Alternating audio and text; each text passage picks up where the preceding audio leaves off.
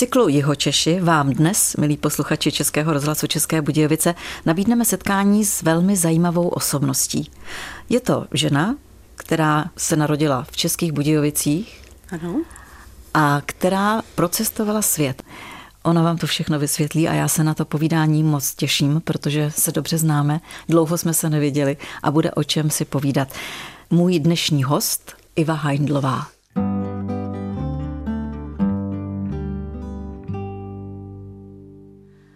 Ivo, kdy je to naposled, kdy jsme se tak potkávali v Českých Budějovicích?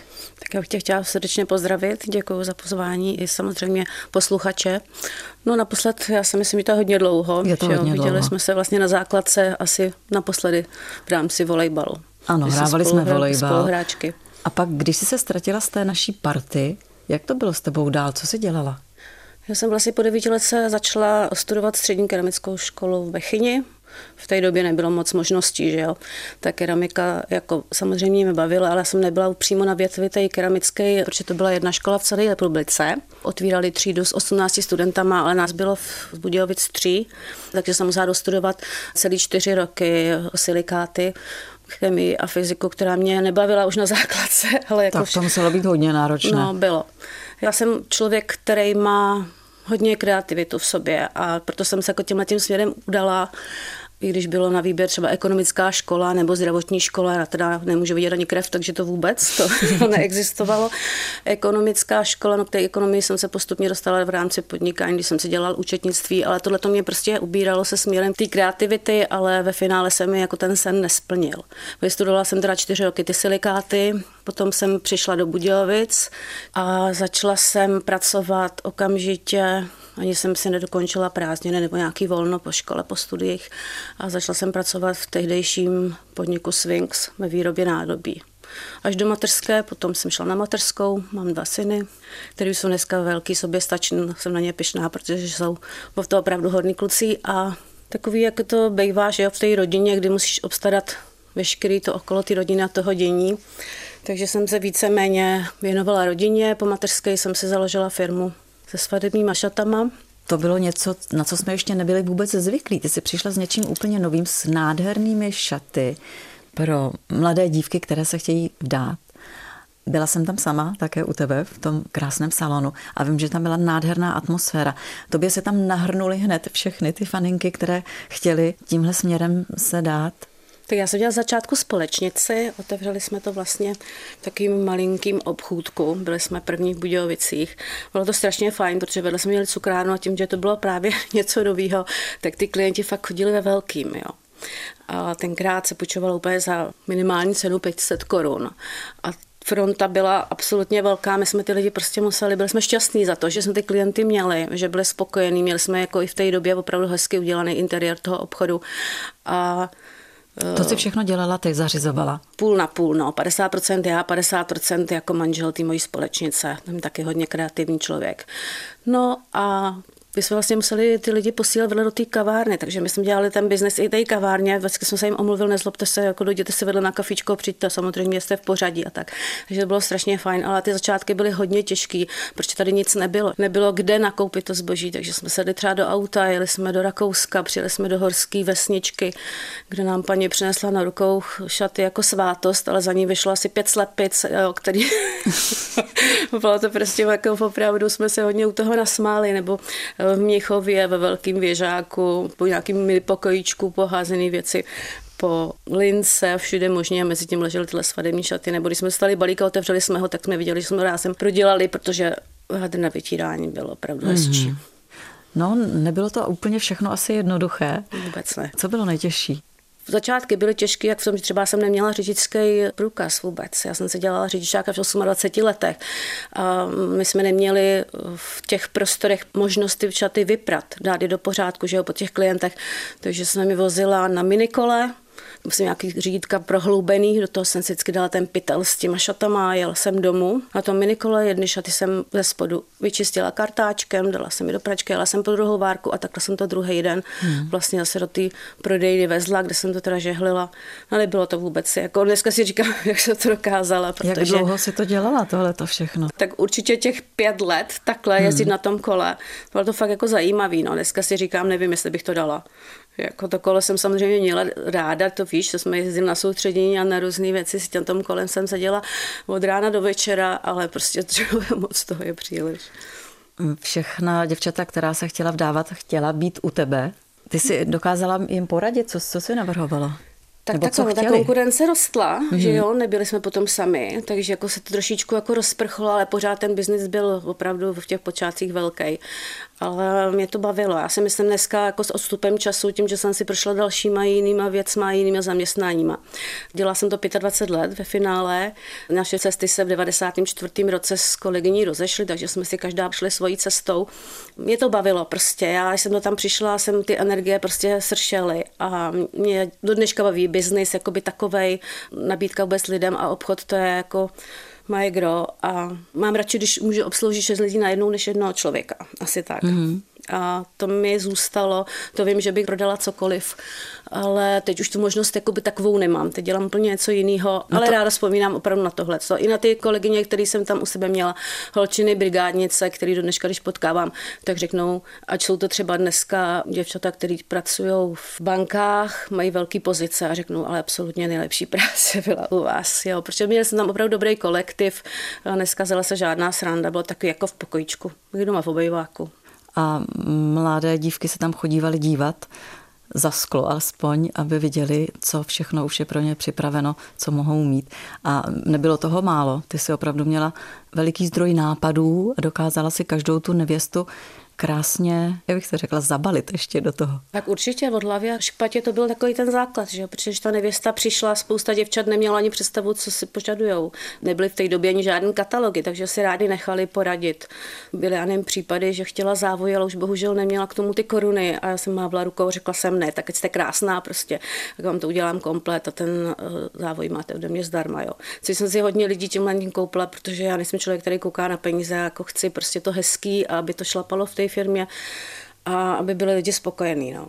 Mám takovouhle vlastnost do dneška a nevím, jestli to je správně, ale zase pak mám radost jakoby jinak vnitřně, že, jo? že ten člověk je spokojený a že můžu já za sebe odevzdat úplně to nejvíc.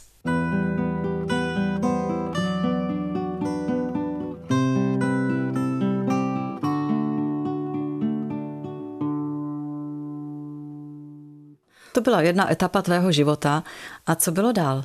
Já vím, že jsi velmi vynalézavá, tak se těším na to, co no, bude bylo tolika, že ani jako nevím tu posloupnost, jo, když to řeknu úplně takhle. Já jsem vlastně teda tu firmu prodala, pak jsem nějaký pátek eh, byla doma, odpočívala jsem mi to, či začalo bolet jakoby hodně rameno, už jsem měla problém i zvedat ty šaty, no a potom eh, jsem si odpočinula, začala jsem, eh, já jsem hodně cestovala vlastně i teda za té éry srdcovkou mám Itálii, kde mám spoustu kamarádů, jak teda v okolí Neapole a teď jsem v roce 2018 pracovala rok na Sicílii. Moje kamarádka žila 14 let se Sicilanem, který mi nabídl práci, kde jsem se mu starala o celý hotel a o ten provoz toho hotelu. Mělo to šest apartmánů, bylo to v nejmenším městečku, který má asi 22 tisíc obyvatel, teda úplně dole na jihu Sicílie, jmenuje se Noto. Je to barokní město, krásné městečko. Nikdy jsem si neměla představit, že bych žila v takhle malém městě, protože mě přijdou Budějovice pro mě malý. Já bych určitě, kdybych měla možnost a byla jsem mladší, tak jdu. Jsem patriot určitě, ale šla bych do většího města, prostě kde je ruch a kde to žije. Potřebuju takový to když zůstávám stát a stagnuju, tak mám pocit, že mi ten život nebaví. Jo. Mm-hmm. když mám ten Musí věk, se pořád něco dít. Potřebuju tak, aby se pořád opravdu něco dělo. Takže jsem byla 30 kilometrů od konce hranic eh, vlastně Itálie. Takže jenom Portopalo, který je úplně poslední město dole. Naučila jsi se řeč? Tak já jsem jezdila už vlastně v 17 let, jezdím do Itálie, tam se začala ty Neapole, teď tady zrovna tu kamarádku mám. Tam je to teda nadchlo jakoby víc, ta krajina, tu kompanii mám hodně ráda. A na té Sicílii zase jsem poznala něco jiného, je tam jiný život než v té kampánii, ale je taky krásná, je jinak krásná, samozřejmě. No, dostala jsem teda tuhle tu nabídku, to barakní městečko, já si říkám dneska, že jsem se tam měla dostat z toho důvodu, že jsem se tam pro něco šla, jako, jako být duchovně měla dojít. Jo? Protože kdykoliv se odsnu v Itálii, tak mě se dějou takové věci, že to na dlouhý vyprávění a myslím si, že spousta posluchačů by ani tomu nemusela věřit, ale vždycky se mi tam odehraje nějaký příběh, na který strašně ráda vzpomínám a vím, že to je pro moje dobro a pro můj posun nějaký. Mm. Balila jsem si kufry tenkrát povolený 32 kilo a já jsem si opravdu těch 32 kilo nabalila. Když děti přišly domů, ptali se, ty se stěhuješ? Říkám, ne, já se nestěhuji, ale letím do Itálie, cože. A tak jak, jako plný ten stůl, že o těch věcí.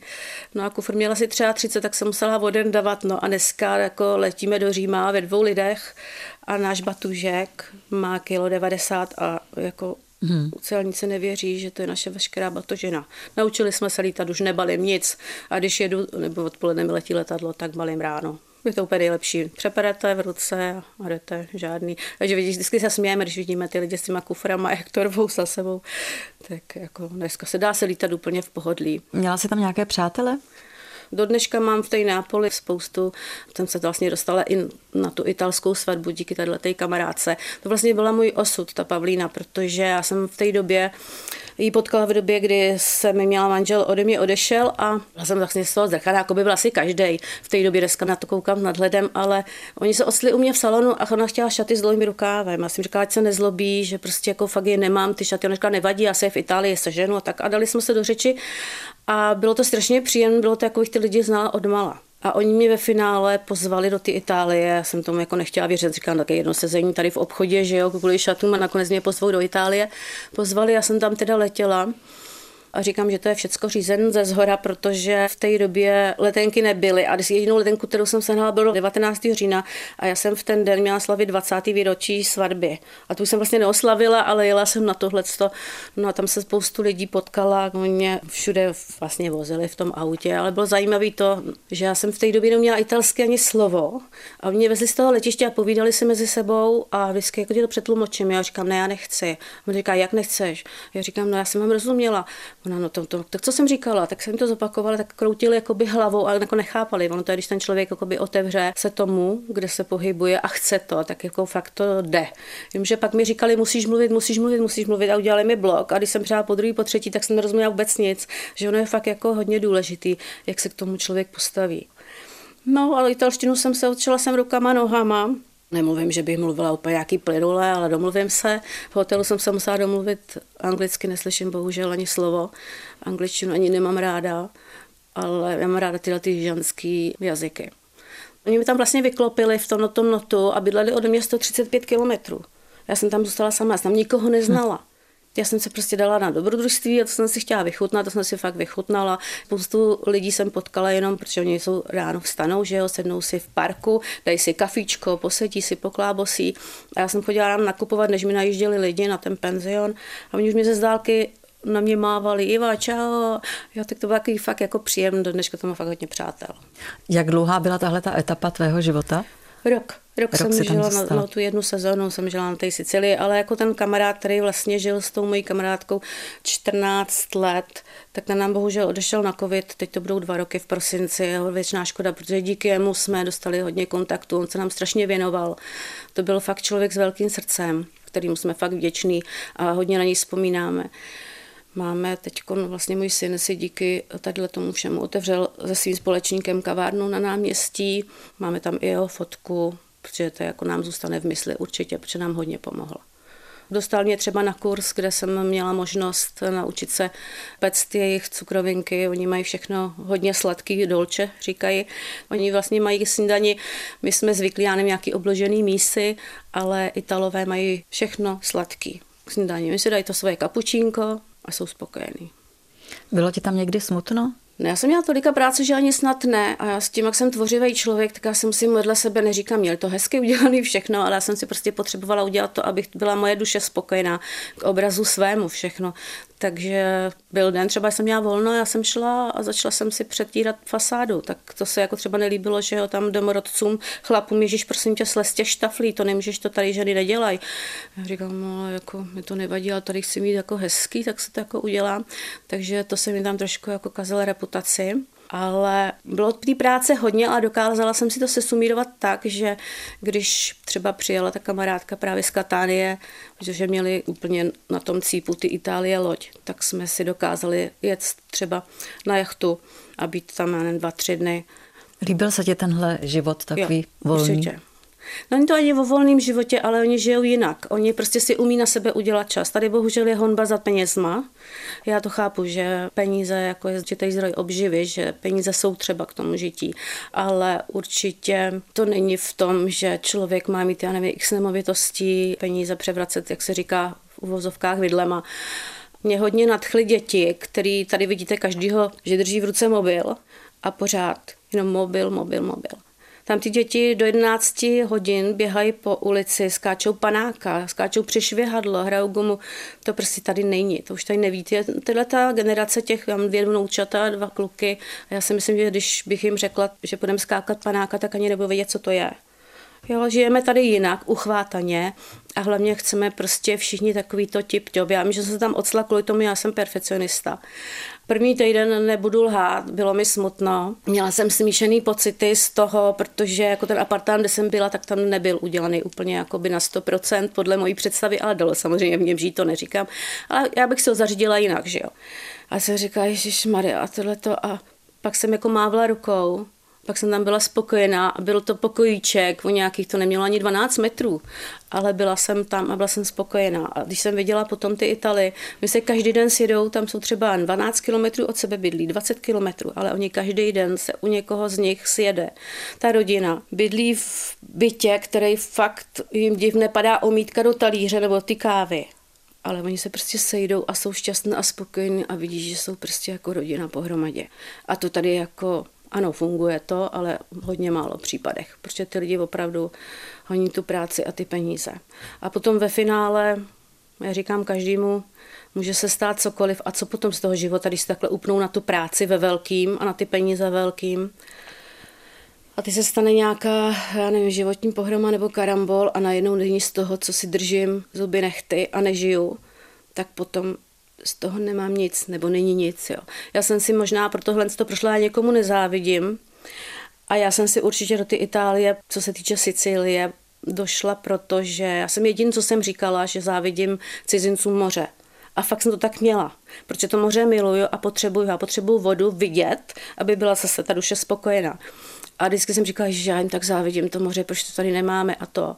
A já jsem opravdu týden před odjezdem jsme zažili všechny karamboly snad co šly najednou a tam jsem si uvědomila, že ne, já nemůžu už ani to moře jim závidět, protože Ono přišly velký vlny, 12, to bylo jak tsunami, opravdu 12 metrový velký vlny, kde jsem viděla, kdy ženy těch rybářů stály na pobřeží a křičeli, protože nevěděli, jestli je ta vlna sejme a oni v tom moři zůstanou, anebo jestli se jim podaří přejít na to molo, do toho přístavu. Viděla jsem, kdy eh, voda v Katánii třeba na Via Etna plavaly těžký kamenný květináče. Lidé měli v metrový povodně v obchodech se zlatem. Všude všechno plavalo a bylo to fakt jako hrozný. My jsme byli v té době vlastně v tom Porto Palu a volali nám taky, že máme penzion v Katánii pod vodou, když jsme sedli do auta, okamžitě jsme jeli do Katánie. Do rána jsme vynášeli vodu v kýblech, přes druhý den měli najít Španělé, velká výprava. No, když jsme to uklidili, vysušili, vyčistili, tak druhý den bylo zemětřesení. Po zemětřesení, já říkám, no Věro, tak to už je snad všechno, tohle, co, co nás ještě potká. A to byl pátek. A v neděli jsme byli z velkého obchodního domu a neviděla jsem v životě takový nebe. To bylo oranžový kombinaci s černou. A říkám, že to tohle stojí, já jsem v životě neviděla. No a do pěti minut nás zasáhl přes kaput, nám přijel kulový blesk. Takže jsem se tady tím prošla jako takový to, že si prostě člověk má vážit toho, co má, nemá nikomu ji závidět a tím, že jsem viděla, jaká je voda, co to je za živel a co to dokáže. Jak třeba Marzame mi bylo celý pod vodou, uplavali celý restaurace, stoly, židle, tak dneska neříkám, že někomu něco závidím. Fakt ani to moře už ne. A mám k tomu naopak jakoby velký respekt, protože jsem viděla, co se může na tom moři stát. Jednou jsme byli na jachtě, kdy se teda hrnula velká bouře a kdy jsme teda museli přidat, aby nás to nestihlo přímo na moři. Já miluju ty vlny, když to cáká, že jo, na to přijít té lodě a taky to bylo nepříjemné. Říkali jsme si hlavně, ať už tam jsme, ať už tam jsme. Měla jsem si tím asi projít, protože jakoby tu pomyslnou závist toho moře už dneska nemám.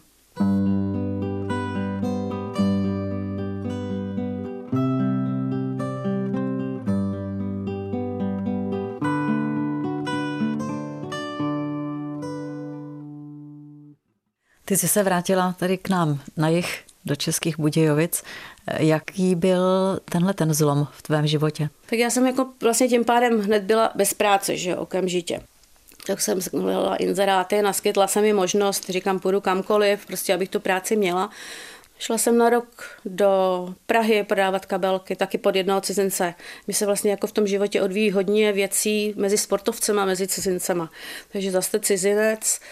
A prodávala jsem v jednom velkým obchodáku kabelky a peněženky. Pak jsem šla prodávat pro jednu slovenskou firmu šperky. No a teď si si s tím společníkem udělali kavárnu. On říká, že jim půjdu pomoct. Tam se vlastně mohla zužitkovat to, že jsem byla na tom kurzu v té Itálii, co se týče nějakého sladkého, ale je to taky těžká branže. Obdivuju je, nikdy by jsem se já osobně do takovéhle branže nepustila.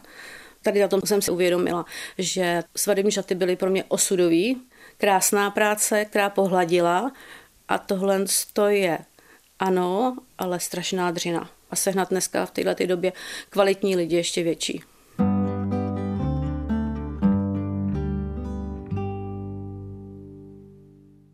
Teď už jsi babička? Jsem babička. Mám od toho mladšího syna dva chlapečky, čtyřletýho Jakoubka a dvouletýho Olíka. Perfektní dětičky. Mm. Mám radost. A co ti dělá kromě dětí radost, když se tady teď na jihu Čech? No já nevím, jestli můžu říct radost. Já bych chtěla určitě cestovat dál. Ta Itálie mě hodně táhne. Teď jako přemýšlím hodně, že by jsem si koupila třeba nějakou nemovitost ve Španělsku. Prostě inklinu k tomu moři. Ale jakož tady mám rodinu a rodiče, že jo, který mi už přes 80 let, tak jsem řekla, dokud tohle to tady všechno takhle máme pohromadě a jako rodina fungujeme, tak jako ten životní krok asi neudělám. Nevím, jestli na stáří, jestli mi bude eh, zdraví sloužit, tak mě by se líbilo půl roku bydlet třeba v tom zahraničí u toho moře a půl roku tady, určitě. Ivo, a ty zpíváš? Zpívám, já jsem vlastně zpívala asi vždycky.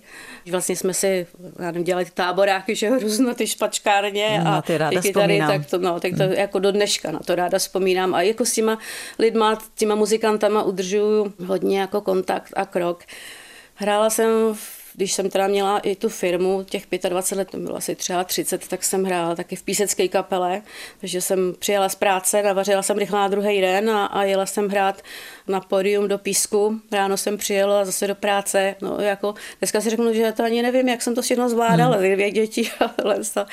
Ale vždycky říkám, že jsem si šlapala po štěstí, protože já jsem mohla v nějakých 16 letech jít hrát volejbal za Duklu Praha ve spojitosti s eh, nároďákem, ale měla jsem už známost a vlastně díky tomu chlapovi jsem nešla. A dělám tu chybu, vím to, ale neměním to. Opakuješ dělám to, to ustavičně a stále. A vlastně se ještě pamatuju za doby manželství, kdy na Hlubokej otvírali nově divadlo Pan Pikl.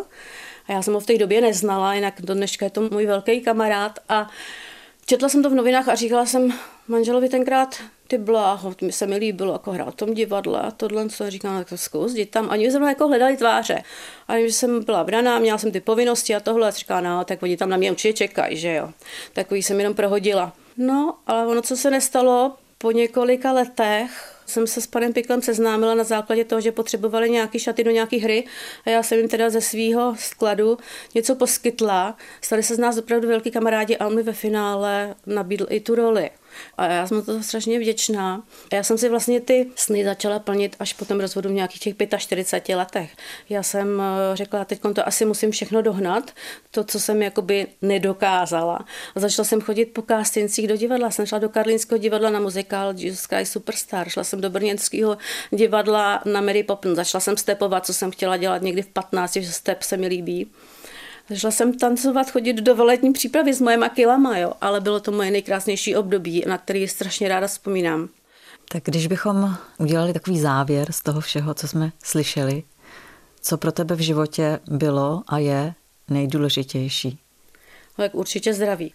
Aby rodina byla zdravá, my všichni, aby jsme byli zdraví, aby všechno fungovalo tak, jak má. Já ti děkuji za to, že jsi přišla k nám do rozhlasu, že jsi nám takhle krásně všechno předestřela, co v tvém životě děkuju. se odehrávalo. Přeju hodně síly, hodně energie a hodně splněných přání. Já taky moc děkuji za pozvání a hlavně přeju českému rozhlasu hodně posluchačů.